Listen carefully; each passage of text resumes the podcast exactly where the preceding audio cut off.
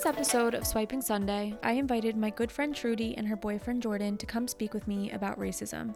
After the horrific death of George Floyd, social media and the streets have both been full of protesters. Protesters marching together with Black Lives Matter and in protest of police brutality. Unfortunately, somehow, some of the world is still divided. There are some people who are treating the support of Black Lives Matter and the support of good police as mutually exclusive, and they are absolutely not. I support Black Lives Matter and I support good police, and you can too. However, that does not mean that we can ignore the fact that there are racist police, explosive police, and ignorant police that are killing black people, many times unarmed black people, and they need to be held accountable. This episode ended up being over two hours long originally, so in order to make this as impactful as possible, I decided to edit it down to the most important points and add in commentary on any controversial statements afterwards in order to expose facts and ensure that there's no need for any arguments to come from this. Racism is real, and I know a lot of people have been raised in a way to believe otherwise on some of the topics that we're going to talk about. Even some of my family has been. But I'm hoping that if you've made it this far, you're willing to listen to what I have to say and educate yourself further afterwards. I saw a sign on Instagram that might be able to help some of us disarm our defenses that seem to arise when confronted with being told that we are privileged and there still needs to be a lot of change in order to erase racism. And that is this treat racism like COVID 19. Number one, assume that you have it. Number two, listen to experts about it. Number three, do not spread it. And number four, be willing to change your life in order to end it for others. Now we're going to dive right into the conversation with Trudy Evans and Jordan Greene. Yeah, for me, it's like so. I, my father's a cop, and my cousin's a sergeant actually right now, and he's out there, you know, while the protests are going on. And I've texted him and stuff like, "How you doing?" Like he just says he's tired because, you know, a lot of those guys they they're just you know really working nonstop. They throw out the schedule, so they're just working around the clock, and it's difficult because. I'm sure, like as a black, my so my cousin's black, he's Jamaican. Part of it feels wrong in him, but at the same time, he's got his daughter, you know, he's got his, you know, he's got his family, he's got to take care of himself. And then my father being a cop, uh, for him, so my father is in his early 70s. Oh, okay. He is a Vietnam veteran, and he is a retired uh, NYPD lieutenant. And the way like the hierarchy goes That's in amazing. the city is so there's the chief police commissioner or whatever, and then every precinct. I think there's like 70 some precincts in New York. Yeah. Every precinct has one captain and then up to three lieutenants. So he was a lieutenant down there for That's amazing. 20, 30 something years, and So he's also seen a lot, and I'm sure you know stories of like yeah, the past years, like. and he'll be the first one first person to tell me like you know when these white cops pull you over do everything they say don't do you know what i'm saying don't do nothing out of you know make sure you have to go above and beyond more than a regular person Extra, yeah. because he knows like when he so when my father was he was born in 45 he he was drafted to fight in the vietnam war and i think maybe three or four years later after he was drafted uh black men were given the right to vote. So my fa- my father right the, he he fought in a war you know started by men up top that he didn't vote for that he had no chance to vote for. Me knowing that it's so much easier to put things in perspective because like he's lived through you know segregation and then desegregation and then integration and it's just like you know jim crow. So it's just like for him like he just he's in the he, he has put me in the mind state as like yeah you're a, you're you're a black man so you have to like make sure just go above and beyond The Washington Post interviews the authors of the book Suspect Citizens, which uses the data of 20 million traffic stops, which found that just by getting in a car, a black driver has about twice the odds of being pulled over and about four times the odds of being searched. Black people are still, though, less likely to be found with drugs, guns, alcohol, or other forms of contraband after discretionary searches. A website dedicated to mapping police violence found that black people are three times more likely to be killed by police than white people. And they are 1.3 times more likely to be unarmed and killed compared to white people. Eight of the 100 largest city police departments kill black men at higher rates than the U.S. murder rate. Reno, Oklahoma City, Santa Ana, Anaheim, St. Louis City, Scottsdale, and Hialeah. All of those cities surpassed the 2018 US murder rate. And unfortunately, it's not about crime. One of the examples of this is Buffalo, New York versus Orlando, Florida. Buffalo and Orlando have roughly the same population. The percent of people of color in Buffalo is 50%, and the percent in Orlando, Florida is 42%. The violent crime rate is 12 per thousand in Buffalo and only 9 per thousand in Orlando. Yet, the people killed by Buffalo police from 2013 to 2016 are zero. The people killed by Orlando police from 2013 to 2016 is 13. In 2019, police killed 1,098 people. 24% of those killed were black, but they are only 13% of the population.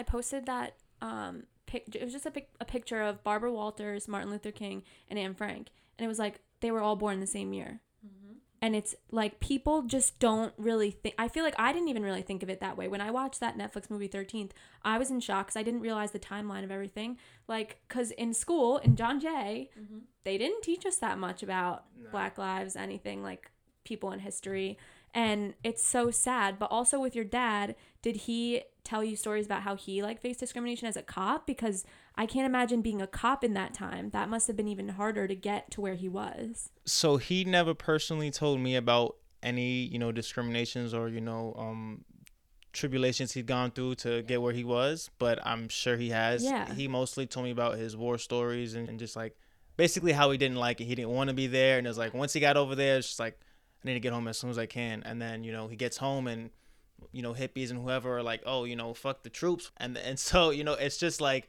it's like doubly Constantly fuck you like i'm black and yeah i'm a troop constantly like getting hit down yes slavery was abolished in 1865 with a clause saying, quote, except as a punishment for crime whereof the party shall have been duly convicted, which led to the imprisonment of innocent black people all over the country. Black men, sometimes even women and children, were arrested and convicted for newly criminalized petty crimes.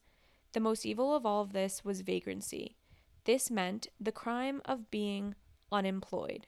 Prison systems were now able to lease them to companies and families.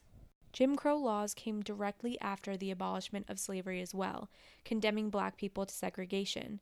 Black people couldn't live in the same areas as white people. They had segregated waiting rooms, bus stops, bathrooms, elevators, water fountains, building entrances, even cemeteries and ticket windows. And these laws were not abolished until 1964. If you are in your 20s, 1964 is most likely around the time that your parents were born. Think about that for a minute. So I was born in uh, Queens, and then when I was seven, I think around like third grade, I moved down to Atlanta, Georgia. I lived there for four years, and then after that, I moved up to Dutchess County in Hopewell Junction, and then been living there for the rest of the time. So when you were in junior high, you were in Atlanta? I uh for sixth grade, seventh grade Okay. is when I started. I went to Come Van. Wyck. Okay, yeah. got it. Oh, okay. hmm So did you have those conversations when you came up here? Absolutely. Because it's different. I remember one of the first few things they told me when we first moved up here, like, you know, they were still building the house and everything. I'm meeting my, you know, the kids are coming to around and my folks told me uh Hopewell Junction is I think it was 90 like low 90s percent Caucasian in terms of like the town. So like for me that's just like it felt normal cuz like I kind of not normal but like my expectations weren't that high. I didn't expect to come into like a diverse like when I was living in Georgia, it felt like 50-50. When I was living Yeah. in Atlanta, it felt like, you know, half the people were white, half the people were black. Like it was Mhm. very diverse. Was that hard as a kid? Like just being surrounded by white people then and like not feeling like you had? I think um not in the moment because you're still You're like still a kid. You're, you're, naive, you know, so you're not really you're not a just you know social justice warrior. You're not really, you know, Yeah. that's not in the forefront of your mind, you know, Mhm. your people. So I kind of just took it in stride and that and I've always been kind of like laid back, so I've kind of just like took things in stride in general. Yeah. People say like, "Oh, well when you're a kid, don't see color and things like that." I used to think that way. Like, I have black friends, white friends, whatever. But I know now saying that is absolutely horrible because that means you're not acknowledging the fact that you are white and you have so much more privilege and so much more ability to, like, you just have less disadvantages, period. And you're not acknowledging the history. Yeah. In a post from Courtney On, we have a guide to white privilege. White privilege does not mean your life has not been hard. It means your skin tone isn't one of the reasons or things that is making it harder. There's plenty of other privileges socioeconomic, male, heterosexual, cisgender, Christian, able bodied. But white privilege is perhaps the most enduring throughout history. White privilege exists as a direct result of both historic and enduring racism, biases, and practices designed to oppress people of color. You are the dominant representation on all media.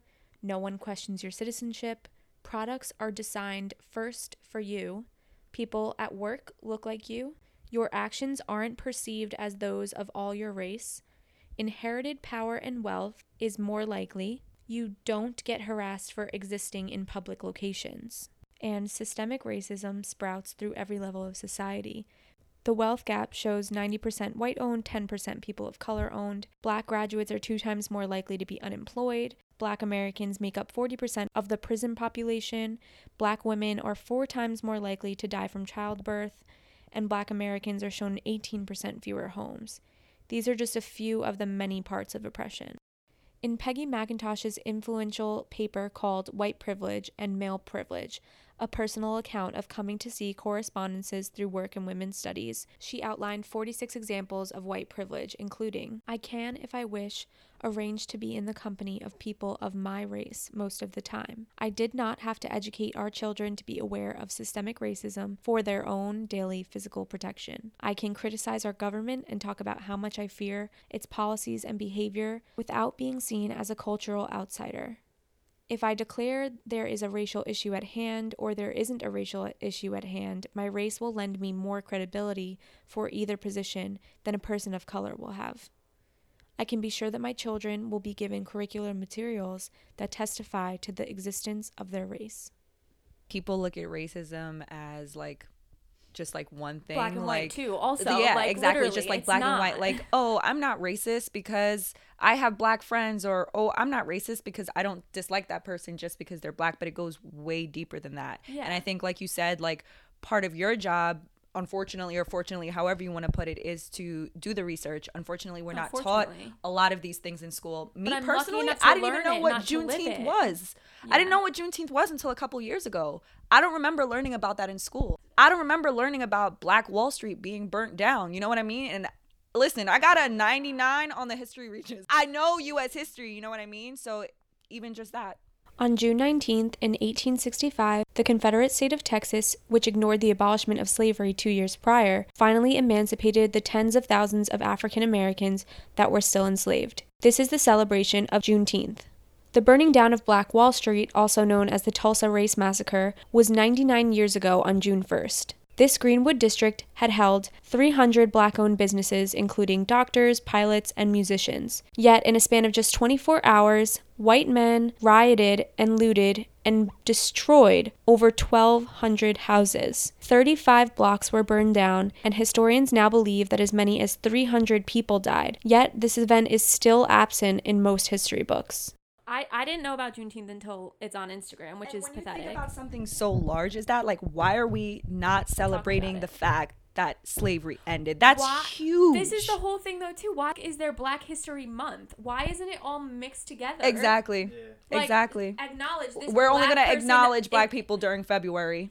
There's not only a month of history that we need to learn. I don't. There was a bunch of posts that I keep seeing about all these black women and men who created things that I had no idea. And when you think about all the things that like African Americans and black people have gone through in the United States, those things should be celebrated. Some of these many inventions include the pacemaker, the IBM computer, the seed planter, the three light traffic light, refrigerated trucks, automatic elevator doors, touch tone telephones, caller ID, the ironing board, home security systems, hair products, gas mask, plasma bags, dust pans, almanac, spark plugs, folding chair, the doorknob, and the mailbox. How progressive we are and how much of an impact we have on mm-hmm. society and the fact that that's not acknowledged more is is really ridiculous to me because again like things have come such a long way. But then when you when you think about it not really because look at the conversation Well, we're exactly. having right now. That's what I always thought is things have come such a long way and slavery was so long ago and it's like even that um who is it? I have to look at my notes. The, it was a white man and a black woman and they wanted to get married and they are the couple that made it like 50 some years ago, yeah. so you're- 53 years ago. Yeah. But this my mom's 50 56. So it was 3 years before she got before she was So born. your poppy, if he wanted to marry a black woman He when he was very young, he couldn't. he could not. when people say or act like racism doesn't exist, you can't you almost can't blame people entirely because of what I just said. We're not taught a lot of this, but at the same time, people still need to do their due diligence to educate themselves. Yeah. When you think about the fact that 53 years ago, we couldn't even maybe be as good of friends as we are. Crazy. Like 50 th- like that still just like confuses me. And again, I'm going to harp on the fact that there are also black people who think that racism doesn't exist because of their own experiences.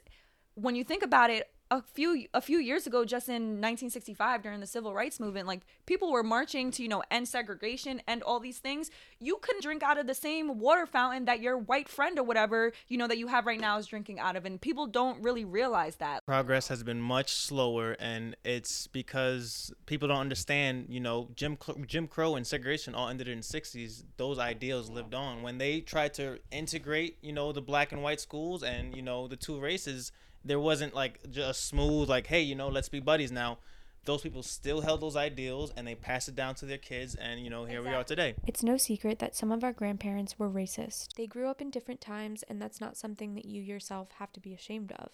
But you might have innate opinions or reactions to things that are rooted in racism, and you may not even recognize them because they're not projected outwardly onto people. But that doesn't mean that they don't exist.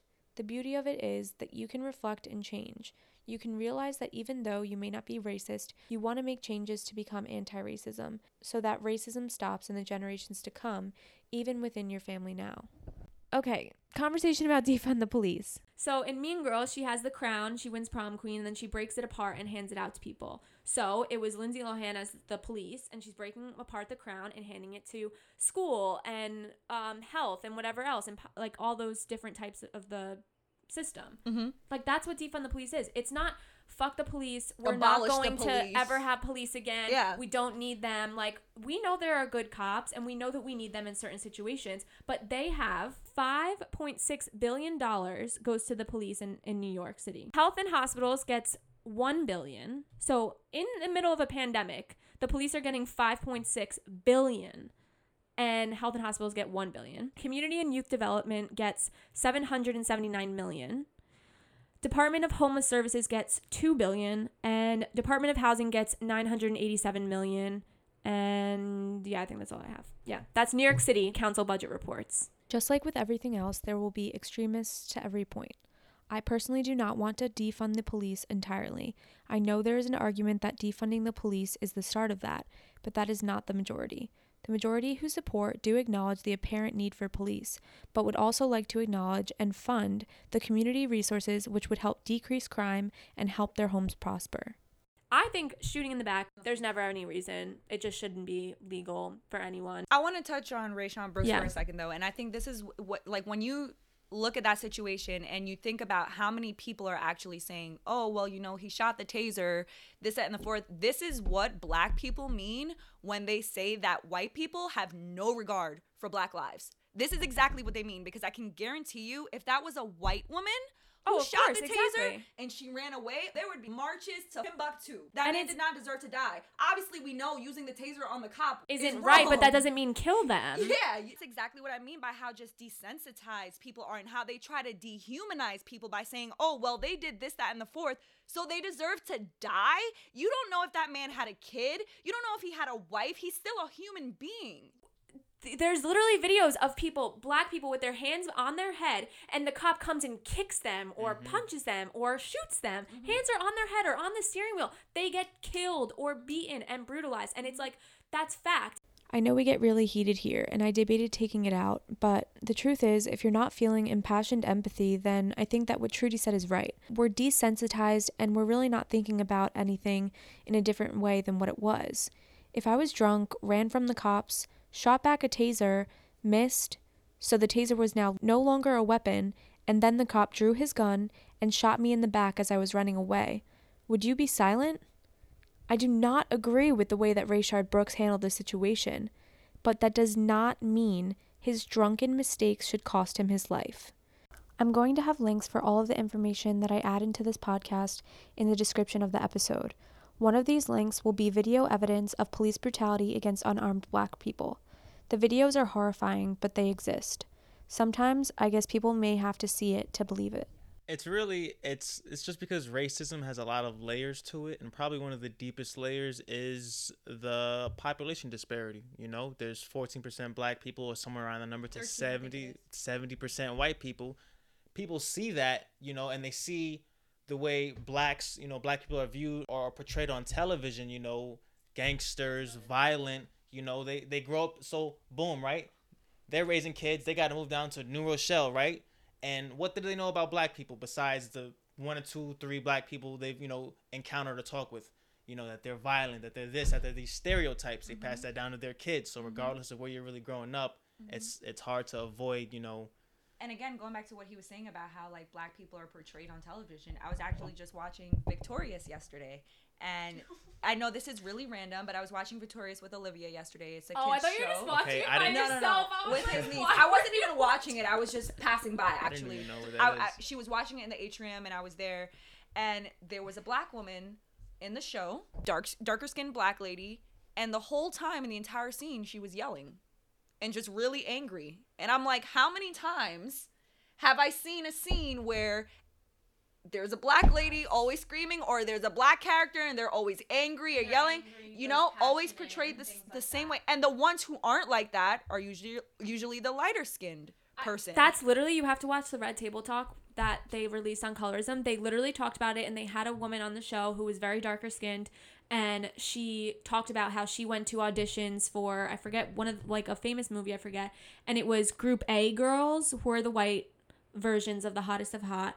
Then the Group B girls were like the light skinned could have like natural hair but needed to be their own hair. Group C girls were light to medium skinned, and then group D was dark skinned poor. Like literally it had and they had all the descriptions from the audition. They had it on the video and everything. It was and something insane, that's like and- right there in your face every day people don't Yeah. realize and that was just like a small observation that i made yesterday i just rolled my eyes i'm like look at this black lady they got on this show yelling and screaming like and things like it sounds stupid, but with Disney princesses too. Like I have a nephew too, so he's a kid and it's like where are all the black Disney characters? i was looking for a birthday gift for his niece and i wanted to get you know the musical jewelry boxes with the ballerina? Every single one was white. Every single one. I think i found one and it was a very very poor quality so i didn't get it because obviously i wanted to get her something nice. So i ended up having to get the one with the white ballerina and we're actually going to paint it brown. But it's just something as simple as that. Is like do we need to get her a, a black ballerina? Jewelry box? Not necessarily but i would like her to have one with someone who looks like her. We need there there needs to be representation of everyone, so everybody could feel inspired. So all little girls could look at that jewelry box ballerina and say oh i could be a ballerina too you know? It's that simple. Mm-hmm. And then the other thing was cultural appropriation with like how Kim K wears the braids and she gets shit on for it. Mm-hmm. I want to touch on that first because I actually think if she's so I know that there's something I'm missing, mm-hmm. but when she wears braids, why is that a bad thing? i think the reason why people feel I feel like she's taking like I don't. I don't. It's not even that. It's a bad thing. I pe- think. I feel like people think she's taking credit, but she's That, and I think people feel away because there's. It, it wasn't up until I think a year and a half ago that you couldn't be told how to wear your hair in an office. They made that a law because black girls couldn't wear braids. You know what I? So you would see, you could kind of understand why that type of thing would anger There's- yeah certain it's women. sensitive. Yeah, exactly. And go I I don't know too much about this, but going back years and years ago um, into slavery, from what I understand, women used to sort of use their hair to express themselves. They used braids and the different styles as a form of way to express themselves. It was theirs, you know? Yeah. So I think people just they have this view like, you know, we can't even wear our fucking braids in our office and In February of 2019, New York City issued the country's first ever ban on employer policies and practices that discriminate against how black people wear their hair. I'm going to read this because it was basically the exact situation. A white girl posted about how her experience. Let me see. Okay. Krista Vernoff, she wrote, When I was 15, I was chased through a mall by police who were yelling, Stop, thief. I had thousands of dollars of stolen merchandise on me. I was caught, booked, sentenced to six months of probation, required to see a parole officer weekly, and I was never even handcuffed. When I was 18, I was pulled over for drunk driving. When the police officer asked me to blow into the breathalyzer, I pretended to have asthma and in- insisted I couldn't blow hard enough to get a reading. The officer laughed, then asked my friends to blow, and when one of them came up sober enough to drive, he let me move to the passenger seat of my car and go home with just a verbal warning. When I was 19, I got angry at a girl for flirting with my sister's boyfriend and drunkenly attacked her in the middle of a party. I swung a gallon of water full force at her head. The police were never called.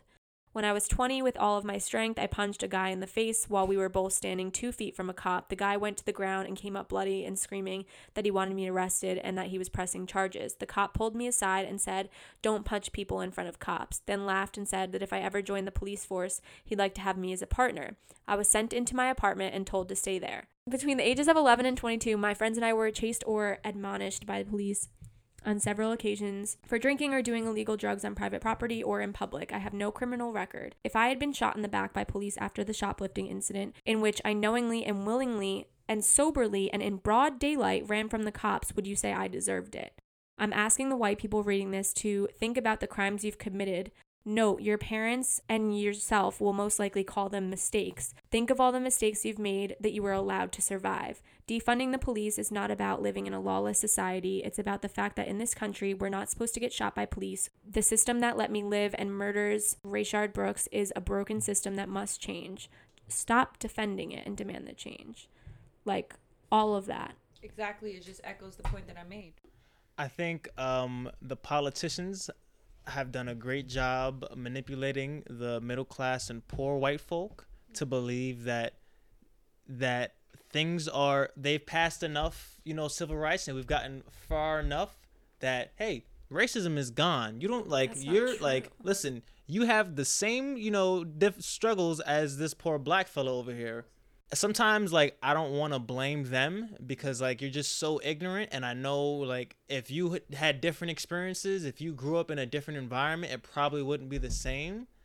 But at the same time we don't have that time to be excusing all these people because you know people are dying on the street and people are being killed and it's all over the world. It's incredible actually that people still deny white privilege and just and racism in general because the entire world right now is protesting. We can peel off another layer and get even deeper people of darker skin across all races probably except for caucasian you know ethnicities are treated poorly across the world. Jamaicans, you know, some of us, some of them, uh, and us, I'll say us, bleach our skin. Um, That's in that Puerto Ricans and Talk too. Puerto Ricans and Dominicans, uh, ver- uh, you know, light skinned Puerto Ricans and Dominicans, uh, versus dark skinned Puerto Ricans and Dominicans. You know, Look at with Australia, the Aborigine people. They're treated like dirt. They're usually darker skinned people. Brazil, black people are treated like dirt in Brazil, okay? Everywhere. It's not just an issue in America. and it's right in front of our faces. Black Americans, you know, light skinned Black Americans versus dark skinned Black Americans. Exactly. It's you know, like I don't have the same experiences as a darker skinned black woman or as a darker skinned black man. And I think lighter skinned black people also need to acknowledge that privilege. A lot of times women feel as though lighter skinned women feel as though they're being attacked, but that really isn't the case. It's again just acknowledging that I can sit here confidently and know that I have not experienced half of the things that darker skinned women have experienced.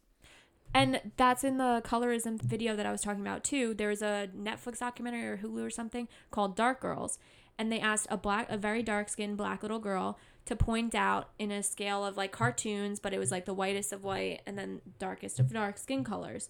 For each one, who is the smartest one? The white girl. Who is the prettiest one? The white girl. Who is the ugliest one? She went to to the one that had the same skin color as her. Like that is so depressing to think about that that little girl like unknowingly or how like I guess knowing like she literally chose her skin color was the ugliest. Mm-hmm. Like Sad. It's hard. that that is proof right there that her parents aren't I mean I'm sure there are some bad parents. Her They're not- parents aren't telling her she's ugly. They're not so taught to love so themselves in in the media, or it's it's Yeah. pushed in something as simple To, as like, television light- shows. yeah. Like the black girl is always the lighter skinned black girl, or they're interracial or biracial, half black, half white. It always is the case. and because of sexism, it affects women incredibly more than men because you know uh, not only are you a woman, but you're also a dark skinned woman. So it's like now I'm fighting two, not me personally, but now you're fighting Yeah. two battles. a lot of times women you know their beauty is how they're defined in this world and whether it's right or wrong that's how it is and you know Unfortunately, men see women as objects. I was going to ask you about how being black has affected your self confidence or self love or anything like that. I know it's like taboo, so you don't have to talk about it, but I think that men aren't asked about it or talking about it because it's so much more focused on women. And I know that it is more of a thing for women because we are looked at as objects and we're looked at for sex appeal and everything else. But men also have those struggles. Mm-hmm. And I was just wondering if you would speak on it. For me personally, I found a lot of confidence in being a black man, and that's a lot due to because on television, you know, I was born in the 90s growing up. The black guy was always the cool guy. Cool guy. Like, black was always seen as cool in everything that I watched. And so I probably didn't have the same. And also, I'm not the darkest fella. You know, I'm, I'm, you know, kind of middle in the pack, maybe closer towards being lighter skinned. But, um, yeah, so I, I probably can't really relate to, you know, Yeah. how women in general, especially darker skinned women and darker skinned men, because I, I feel like I see when I see um criminals and thugs and you know They're darker. What they're always super dark skinned on television. That's how they're portrayed. Do you why do you think that it is that black men are looked at as cool but black women still have more of a struggle? It's just the w- sexism also? Like I feel like that doesn't make any because like you see a movie and there's 10 people and if the black guy is the cool guy, there's usually not a black girl that's a cool girl. It kind of weakens us as a race, you know, when when they bring our woman down, when they take our, our women down, Yeah, of course. and bring us up it's kind of it kind of you know you see it all the time you know black athletes or black famous people musicians whatever actors they're frequently dating outside of their race Yeah. and i just think that you know the black guy is cool on tv the black woman she's angry she's aggressive she's mm-hmm. ghetto you know quote unquote so Do you think that so this is a complicated question because I understand why black people then would want to be with black people because you want to show that you love your race and you don't like you don't want what you just said basically. Like you don't want it to be like oh I'm black and I'm a celebrity so I'm dating a white girl because I can kind of thing mm-hmm. but like then it also comes back to the fact okay but i under like if shouldn't it just be who you fall in love with? Like i know that sometimes that's a different situation for the more higher up people but it's like hard because it's like i agree. I would love to see a black cou- couple happy together but i also would love to see a black guy and a white girl or a white guy and a black girl. It's hard because you want to like stay as you have to talk about this not me but like i'm sure you want to stay true to loving and respecting and owning that you are black but also being like it's okay to like it's kind of a situational thing and and kind of a proximity thing because a proximity problem because you love who you love right? So Yeah. it does like if i'm black i should be able to date whoever i want to date. And if you know someone's white or whatever asian they should be able to date whoever Yeah. they want to date. The problem i feel like arises in mixing cultures. And I, when two people who are different races can blend their cultures beautifully then i, I feel like it works you know and it shouldn't accept be, and appreciate those differences yeah, it shouldn't be looked down upon if someone, you know, dates outside of their race. And me personally, I have gone through that experience. So before Trudy, I was dating an Asian woman, and then before her, I was dating a black woman. So I've seen like the um the difference in cultures, you know, bringing them to meet my family and how is so that with your family It's so my father being an older black man and you know being born in the 40s did not you know did not really like that. He he would have preferred to see me with a black woman and like I know it, I know his line of thinking is wrong, but I also really don't get too mad at him because like it's it, i literally i understand it but like i also feel like if you want change then you can't say we have to stay with black people you know what i mean Yeah. Mm-hmm. like but at the same time if you stay with black people then it empowers your race. Mhm. so Yeah, I it's feel like, a you don't fucking have to date uh, outside of your race to bring about change. as lo- as long as your partner can be an ally and you can mend your you can blend your cultures you know seamlessly then there shouldn't be a problem. If you can look past because usually almost every time it happens the parents the older folks they look down upon that. And that's just you know how times were when they were Yeah. growing up and so that's why I, ex- I excuse my dad and even sometimes in certain cases when i see very very old white people that are racist or you know do certain things or say certain things i'm like if you grew up today, maybe you're a different person. So I'm not that mad at. I'm still. I don't like you know. Yeah. You know, excuse it at all. But I understand. You know, we live in a world full of circumstances. Okay, here's one of the questions that someone wrote in. If someone called you a racial slur and it was years ago, example, middle or high school, and you saw them recently trying to be cordial with you, maybe at a bar or a party, do you hold that grudge against them being racist towards you or let it go? we, we spoke about this. I think grudge is too strong of a word to use. It's honestly giving that person way too much importance. Um, I think I'd probably just not pay them any mind. And again, it isn't because I hold these deep, strong feelings that I've held on to You for years, but I just don't feel the need to associate with you. I don't know if you've changed. You know what I mean? Like if you're still that same person, I just wouldn't want to talk to you in general. So. Yeah. I think that's their responsibility to, Yeah. r- unless they were blackout, even if they were blackout drunk, but that's the only reason that they wouldn't remember. So unless they don't remember that somehow, they it's their responsibility to come now as an adult and say, "I'm sorry for being an asshole when I was younger" or something But like see, that. me personally, I wouldn't even have that mindset to expect someone to even remember that type of thing because for you to say something like that, you have to be incredibly insensitive. So for me, I wouldn't even expect you to remember that you would say something like that. I would actually expect you to act like you didn't say say Yeah, that. the only reason I say that is because if it was middle school, like No, of you're a course. kid, I, yeah. I completely agree with you. I basically share the same sentiments. Um, I'm not a non-friendly person, but if if they were really really pressing to like you know, hey hey, you know, then I'd let them know like, listen, I'm not really trying to talk with you, converse right now. yeah. And if you really want to know why, it's because you said some stupid shit way way back then. All right, so you can just keep it pushing, or you can you know we can try to resolve things now, and I can see if you're you know you're in a better mind state and you've evolved and grown as a person. Yeah.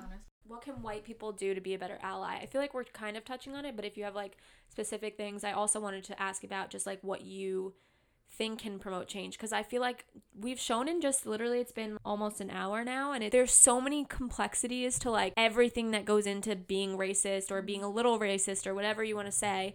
You like I don't really know how is the best way to start besides there's a lot you can do obviously if you're paying Yeah. attention to to anything right now you know that there's a lot you can do but i think the most important thing is starting with yourself and starting with the people closest to you and the people around you starting at home. Because if you're not having these conversations at home you're just kind of letting things continue to go on the way they've always been. You have to start the conversation at home to spark any type of real change. Yeah, and I think that's important for white kids, which again, I never had those conversations when I was a kid about racism or anything really. And when I say start the conversation at home, I, I don't even just mean No, from- just in general, like me a- with my family now, exactly, yeah. Like call call people out when they're saying problematic things. Call people out when they're saying insensitive things. Not to start an argument, but to really be an ally. If you say you're an ally, advocate for us. Call people out when they're yeah, behind wrong. closed doors, not on social media. Like you need to do it outside of social Exactly. media If in you're order for posting it to on matter. social media and not doing anything in real life, that means nothing.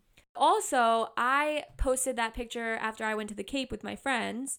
And when I was at the Cape, I was still posting a few things, not as often, but like I went to the Cape with my friends to escape like COVID nonsense. So it's completely different. But people that I follow, a girl that I follow posted something that same day, like shortly after I posted, and was like, all you fake bitches posting that you're an ally and then posting that you're enjoying your life.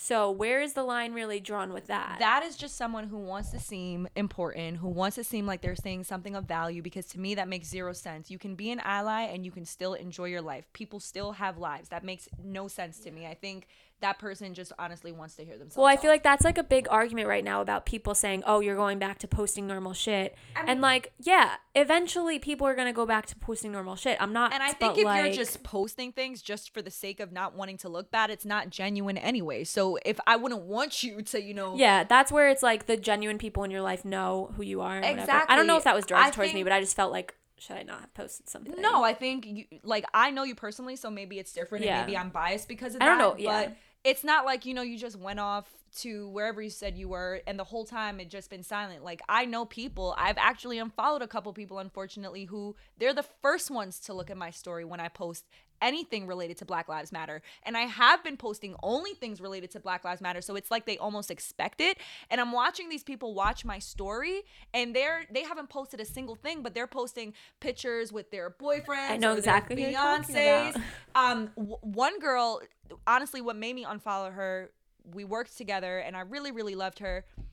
She didn't even post for the blackout Tuesday. So that for me, like, and I, I and again, I know if someone doesn't post on social media doesn't mean that they're not doing anything. But I also follow her fiance, and neither of them posted anything, about Anything, Black Lives. Matter or on that day. So for me, that kind of told me everything I needed to know because you you have been posting regularly about other things, which for me just shows that you're neutral. What I think is important to take from this part of the conversation is that I don't really think that there's such thing as neutral in the fight against racism. Either you're fighting against it or you're part of it. At this point, if you are seeing all of the things that are happening in the world, if you really do look into it and don't just go off of the few things that you hear on certain news channels or from certain publications, and you actually educate yourself on the truth behind what is going on, facts, not just opinions, facts statistics, numbers, videos, all of it.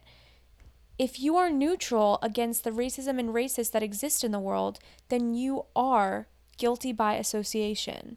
I feel as though the people who say all lives matter are the people who complain about Kaepernick kneeling. The song represents patriotism, right? And equality, one nation under all. Like it's not disrespecting the flag, it's taking a stand and saying but things aren't really equal. The things that you guys say in the Pledge of Allegiance or the things that you guys say, it, it's not true for everyone. it's just like even when you see like tons of people from the military say like I don't feel Kaepernick is disrespecting us. I believe what he's saying is he doesn't believe the flag right now and how the nation the current state of affairs are doesn't reflect, you know, the values that this flag is supposed to represent. The flag is just a symbol, just like everything else, you know, you at the letters USA, the colors, all just a symbol to represent values. And if we're not upholding that values and we're not upholding, you know, quality among Americans, then then why are we pledging to this flag? again, I can go back to my father, you know, serving in a war for a flag, for a nation where he was not even able to vote who the person sent him to war, wasn't able to vote him in. So it, it just doesn't make sense to me.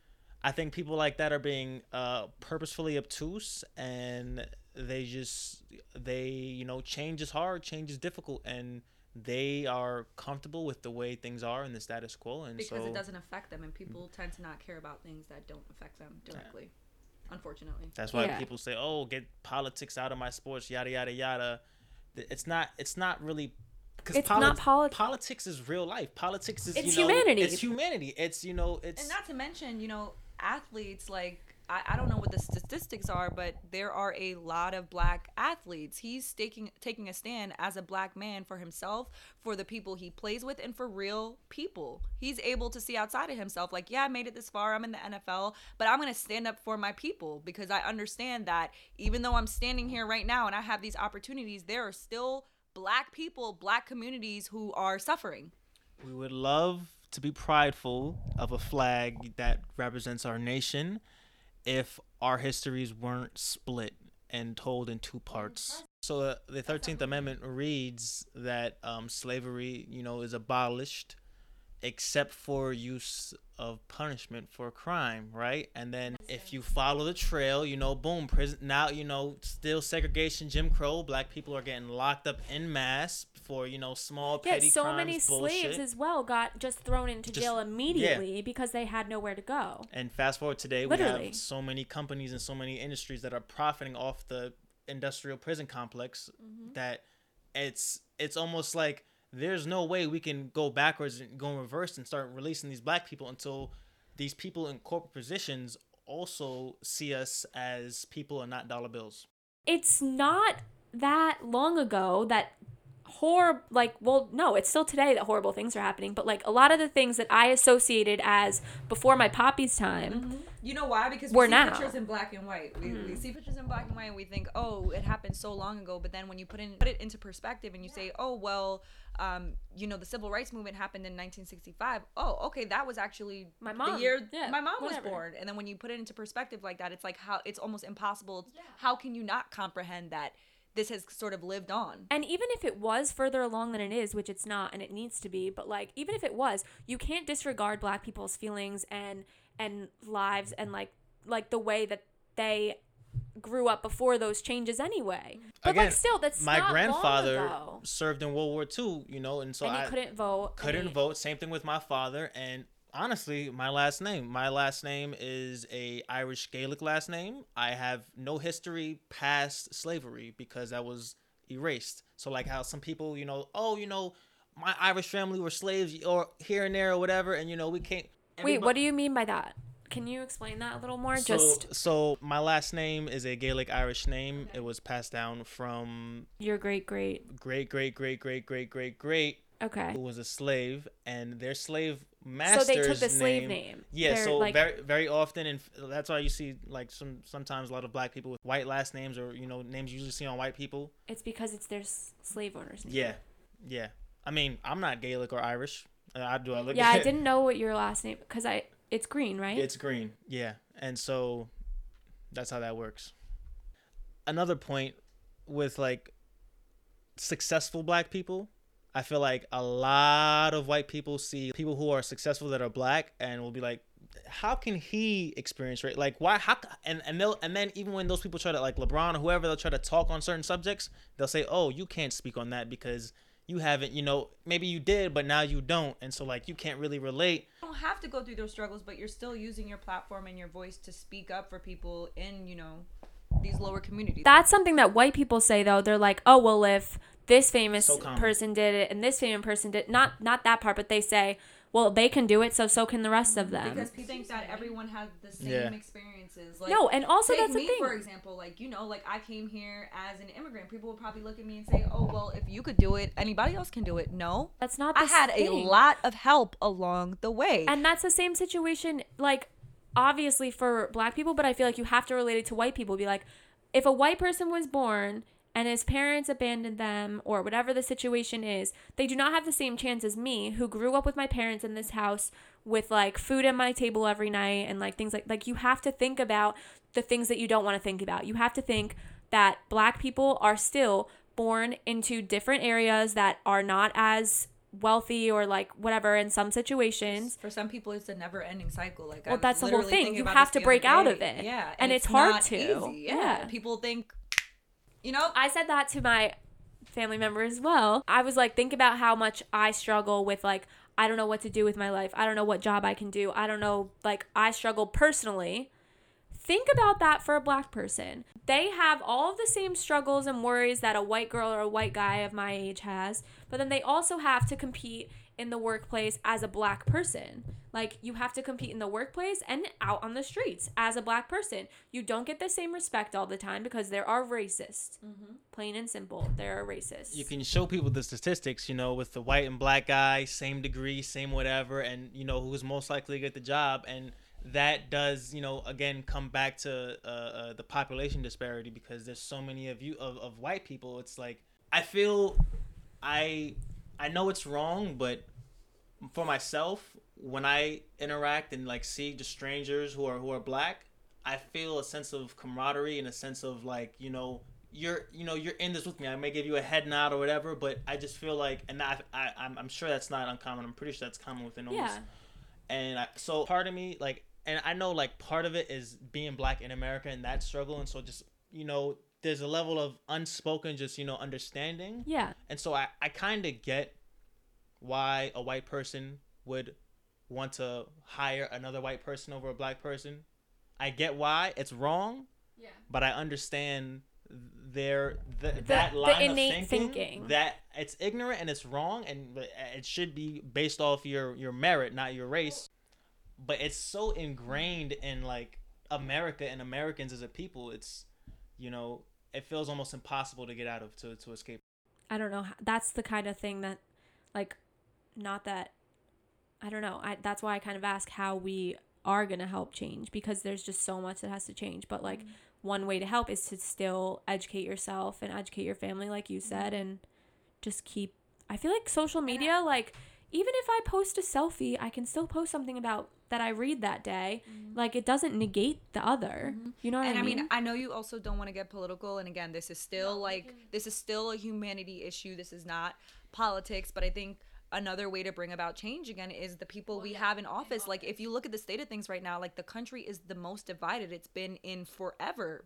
just like everyday racism is a problem that needs to be solved in itself and that's literally without any violence it's the fact that people just look at people and judge and discriminate against them Again, this is definitely not the same issue as what's going on right now, but it's just the fact that people are very exactly people are very uneducated. I had a situation where I was at work and we were having drinks. It was a work party and I guess she had a little bit too much to drink. I showed her a picture of when I was um, in Jamaica actually and it was very humid so my hair was very fluffy and poofy and her reaction to seeing my hair out instead of being in a bun like it normally is is oh you have black hair and i was really taken aback by that because still till this day I, I i don't really know what she meant by that then in that same conversation So she didn't think that you were black. I don't know. It's it's almost as like she didn't want to see me as black. I don't know if it's because I was lighter skinned or it's a thing where like, oh, how could you be black and successful and be here right now with me? You know what I mean? and Like- have great style Exactly. and dress like me and think like like work like me and you know be articulate or whatever it's almost she didn't it's almost as if she didn't want to see me as black and then it, again in that same conversation she asked me what box do i check when i'm filling out the forms when they ask you what your race is you don't ask that no matter what Like, exactly and for me that. it's the part about that that angered me i guess is why does that even matter why are you asking that? Why do you care? And also i have never hid the fact that i'm black. I identify as black. I was born in jamaica but i i'm i'm black. I've got a few stories when it comes to being pulled over by the police, but those so my father being a lieutenant, you have family in the police, you get a you get a little card, typically it's called a PBA card, you know, Policemen's Benevolent Association, and that is like a hey, you know, I'm, you know, family with police, let me slide kind of thing and they usually respect that. Um and then so my, my father being a lieutenant, I had a LBA card, which is a little bit of a higher tier, it's lieutenant's but So it's like you know, they see that Yeah. and it's kind of they correct themselves, you know, oh okay especially if they're being a little, you know, aggressive. I can say in every case that I've had an interaction with a cop, I've always been super polite. O- Obviously, my father's a cop, so he's taught me how to, you know, act, you know, with these people because he knows firsthand how they treat certain, you know, groups of people. And um, every time, you know, that they've gotten aggressive or whatever with me, I felt like, you know, they were either being a little bit racist or just being a little bit aggressive because of you know my skin tone and because of how young I am. I always see them correct themselves, and it's like a flip of the switch when I show them that card. When I say, "Hey, listen, my father's an officer," you know, or whatever. I don't even tell them that he's retired. Say, "My father's on the job right now," because even then, retired, like they don't give a fuck, really, you know. And in those cases where they were being like that, it's like, boom, oh yeah, oh da da da. And sometimes, in some cases, they won't believe me and they'll ask which i understand you know you can do that if you want to but they'll call hey you know can you call your father or you know put him on the phone or whatever i'd like to speak to him right and you it- call I, every time. I, yeah no problem. I'll call him. You want to speak to another cop instead of me? Absolutely. Like i i get you're doing a job and i'm just trying to you know go about my day. Let's hope let's make this interaction as successful as possible for the both of us which means you do your job i do my job. We both walk away alive. Yeah. And so it's just it's funny you know people always people always uh they switch up when they realize yeah so you see how they act before they know that you're Mm-hmm. in their like circle kind of thing. Yeah. And it, do they just give you an attitude and they're more like aggressive toward you? So the the most recent time uh I was by the mall and he had pulled me over and he said I was doing 45 and a 35 and so I, I so I drive a truck and when I threw my truck in the park sometimes it gives a little jerk and so he walks up to the window. I've got my hands on the steering wheel whole thing you know I got everything out ready you know I've shown him you know LBA everything. And he's just getting loud with me. He's uh he's he's asking me how come I uh like just generally loud with me asking me why you know my car stops so suddenly asking me if I have any weapons or drugs in the car. Yeah i've never been asked if i had weapons. I get it I'm young but like and I get it drugs? Sure maybe. Young kids do drugs. Drugs and weapons? Like then after that right I tell him you know my father's on the job whatever he's like all right one second right? He calls my pops pops doesn't pick up. I'm thinking oh I'm fucked like my car the one time it doesn't pick up right? And um so he goes hang here one second. He puts my phone on my hood so i can't reach it from inside right? And i'm like that's a nice trick because i could have you know record whatever. Starts pacing around my car with his flashlight looking in uh, goes around, comes back to my window. He's being aggressive. I ask him, "Is there a reason you're being aggressive?" I, you know, and he gets even more aggressive with me. So he goes, "My car smells like weed, right?" I go, "Officer, I'm not high right now. Like I haven't smoked any weed, yada yada yada." And this is the crazy shit that, that I've probably seen in a while. He goes, "No, I can tell you're high." On my mother's life, I wasn't high, right? I didn't smoke all day. He, he goes, "Oh, I can tell you're high." I'm like, "How can you tell I'm high?" He goes, "Look up into the into the sky, right? Tilt your head up." And then try to roll your eyes back, right? And keep. What? So I I I, I try to roll my eyes back, and I'm like my eyes are like blinking because it's kind of like I'm like what the fuck am I right, doing? and it's weird. he goes, yeah. see when your eyes when your eyes blink and flicker like that. He goes, that means you're high. He goes, listen, I'm a nerd. I uh you know I went through all the you know the courses with n- narcotics whatever in the PD. I know, and he's telling me I I saw in my life Nicole, and, and he's telling me this. I'm looking at, him, I'm like, what the fuck is going on? This guy Take you for a fool. it didn't even it didn't even seem real. Like this guy's telling me I'm high when I like I Yeah. know, and you're telling me Like, all nope, this. Like, you're are you wrong. sure you went You through still school? wrong. Like, so it's just like that shit was crazy. But I, he didn't give me a ticket. Uh, he said, "Thank give your tell your father." I'm pretty sure he said, "Tell your father, because they all say the same shit." Oh, tell your father, you know, thank you, da da da, whatever. But that's the whole thing. If you didn't have that card, would you be more scared? Yeah, absolutely, Absolutely. absolutely. Whenever like sometimes I forget it because I have like a, a a phone wallet. Yeah. And so I don't always have it on me. I try to keep it in my car. But um, when I don't drive around with it, that's always in the back of my head. Yeah, Every you time just with drive you. very safely, like What- extra carefully Yeah. and stuff. Yeah, I can't even. You know, I don't. I don't want to get pulled over. Do you want to touch on black on black crime? To use that example, um, when people say, Well, yeah. People also say like that. you know, oh, you guys kill each other so much. exactly. It's like if we talk about the crime to poverty relation uh, Mhm. model, we'll understand, right? Yeah. poverty breeds crime. And when black people uh, were no longer, when they passed uh, those civil rights laws and we didn't have to be segregated anymore in the 60s, we didn't, they didn't push us into white neighborhoods and say, hey, prosper, pull yourself up by the bootstraps and prosper. No, they said, go live in these ghettos. Right, we're gonna we're gonna out, red yeah. we're gonna redline your get we're gonna we're gonna first off live in these poor parts of our, our country. We're gonna not fund those parts of the country properly, right? Like we do the rest of the country. Um, we're gonna redline those parts of the country so people that live in those, you know, ghettos and the poor, they can't, you know, they can't get any bank loans. They can't bring themselves up out of That's what poverty. the 13th is about too. Mhm. And it talks about Nixon and the war on drugs, which was The really a war, on black, people. Then we can get into gerrymandering, which do you know about? I, I think uh you don't know about gerrymandering. It's the whole Manipulate the boundaries so as to favor one party or class. So essentially, with gerrymandering, they were they were um, making sure our votes didn't count, right? They were Mhm. cutting, they were And they that, were dividing. that I found out that that still exists in the South. yeah, yeah, So it's like, hello. yeah. There's certain things that they so right. So we, we get down to black people living in these ghettos, living you know supposed to bring themselves up by the you know bootstraps, but we didn't really ever get a chance. And Also- and the thing in 13th, in that movie they show that Nixon is literally on tape talking about how oh everyone's going to think this is the war on drugs, but it's really to get the blacks in jail.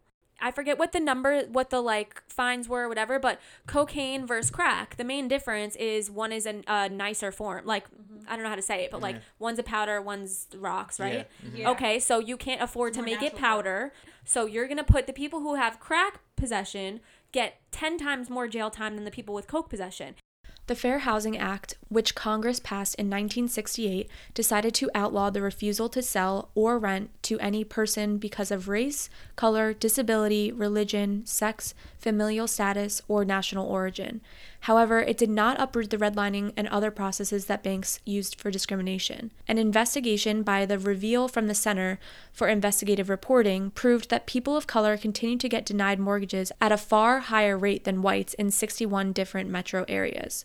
They shared a map used in Jacksonville in 2018, which literally outlined the desirable living areas, and their data proved further that Jacksonville is still falling right in line with the same mortgages made in preventing black families from moving to white neighborhoods as they did 80 years ago. Gerrymandering, when looked up on Google, is defined as a practice intended to establish an unfair political advantage for a particular party or group by manipulating district boundaries. In December of 2019, NBC News reported, quote, "The Supreme Court has declined to outlaw partisan gerrymandering, saying that only states can police that. But it also removed a key safeguard against the practice by gutting the Voting Rights Act in 2013. That ruling means that states with a history of racial discrimination, including Texas, Florida, and North Carolina, no longer have to clear their redistricting maps with the Department of Justice before putting them in place. That ruling, along with the growing populations, changing demographics, and mostly single party control, sets up southern states as the most likely territory for partisan gerrymandering, experts said. End quote. The American Civil Liberties Union created a report for the 100 to 1 crack versus powder cocaine sentencing disparity in 2006. The reporting shared that just 5 grams of crack carried a minimum of 5 years federal prison sentence, while distribution of 500 grams of powder cocaine carried that same 5 year mandatory minimum sentence. They found that although it has been shown that whites and Hispanics make up 66% of crack cocaine users in the US, 80% of the defendants sentenced under the harsh crack cocaine laws were black. I'm going to hopefully release this episode and it's just going to share that it is humanity. It's not about politics, although politics unfortunately plays into it because of the people that we have elected who are openly Politics racist impact and change, things like so- that. Exactly. yeah. Politics impacts change. I think that if you hear this podcast and you take anything away, then I just want it to be that the reason that you're equal to me isn't because of skin color, it's because you're my friend and we are humans. Like that should be all that anyone thinks. And those comparisons that you keep seeing on social media. If you go to a prostate cancer walk, does that mean breast cancer doesn't matter? Mm-hmm. No. If my house is on fire, does that mean your house doesn't matter? And we like if that's the one that like made it made me laugh, but it's so true because this white girl posted on TikTok, "My house is on fire, my house is on fire." And the other girl's, "Well, my house matters." Like and everyone's like, "Yeah, but mine's on fire."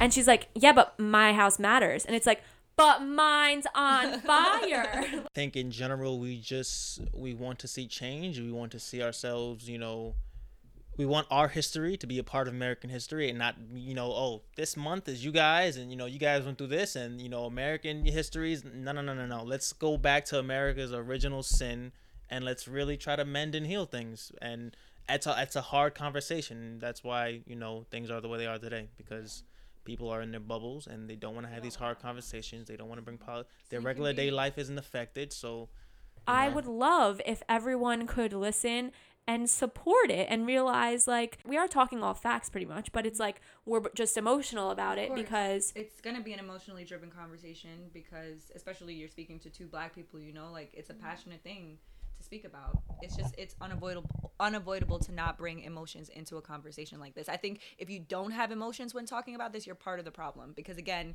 why aren't you affected when you see these videos of these people being killed? Why does that not affect you? Why aren't you feeling something? I don't get it. Someone in my family said, "Why do you get like this when you talk talk about this?" I said, "Why don't you?" Mm. I know this was a lot to digest, and I know it's a sensitive topic for a lot of people for a lot of different reasons. I'm not saying America is racist, and I'm not saying all black people are good, and I'm not saying all police are bad. Things don't have to be that black and white in this way either. But what I am saying is that there are Americans that are racist. There are police that are racist, and there is systemic racism that needs to change. Just because you haven't seen these things, wouldn't act in these ways, and don't believe in all of it doesn't mean that other people haven't lived it. Please step outside of your experience and realize that this uproar is for something more than the possibility of something horrible, it's for the reality. In order to be an ally in the fight against racism, we have to take time to educate ourselves further and ensure that we work to be anti racist. With uncomfortable conversations, passion for equality, and empathy for humanity, we can create change. And I hope this helps. All right, thanks everyone for listening. I hope you all have a great week ahead. And remember to rate, comment, or review Swiping Sunday so that I can make sure next episode is even better. Bye, guys.